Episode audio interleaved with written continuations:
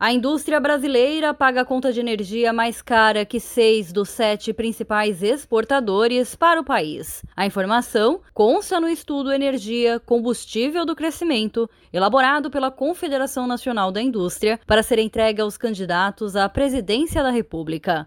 O valor das tarifas no Brasil é menor apenas que o da Itália, ficando à frente do Japão, Alemanha, França, China, Coreia do Sul e Estados Unidos. Nesses países, o preço da eletricidade para a indústria é sessenta e dois por cento inferior ao do mercado regulado brasileiro. Renali Souza, especialista em energia da C N I, conta que o alto custo impacta na competitividade da indústria brasileira e tem reflexos também para o consumidor. O problema tem se agravado com o aumento dos preços de energia. Na indústria, impacta no nível de investimentos, na perda de produção industrial e, consequentemente, produz efeitos negativos sobre a geração de emprego e renda.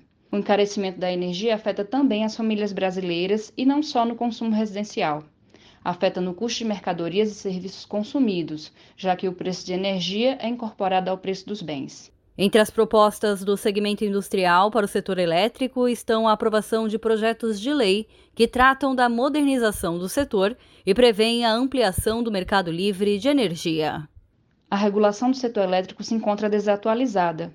O setor atravessa uma grande transformação tecnológica com a difusão de fontes renováveis e essa transformação exige mudanças estruturais, como uma reforma setorial profunda. As propostas para a energia elétrica focam na expansão do mercado livre de energia, com o objetivo de possibilitar o acesso a todos os consumidores, na redução de encargos setoriais e no aproveitamento de sinergias entre o mercado de energia elétrica e o mercado de gás natural.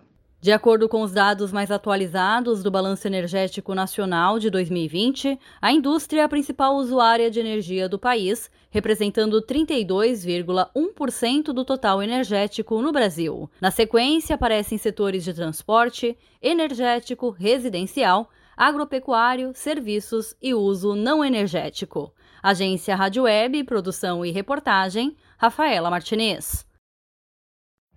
Every day we rise, challenging ourselves to work for what we believe in.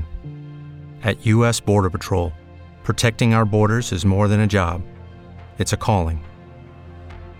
Agents answer the call, working together to keep our country and communities safe. If you're ready for a new mission, join U S Border Patrol and go beyond.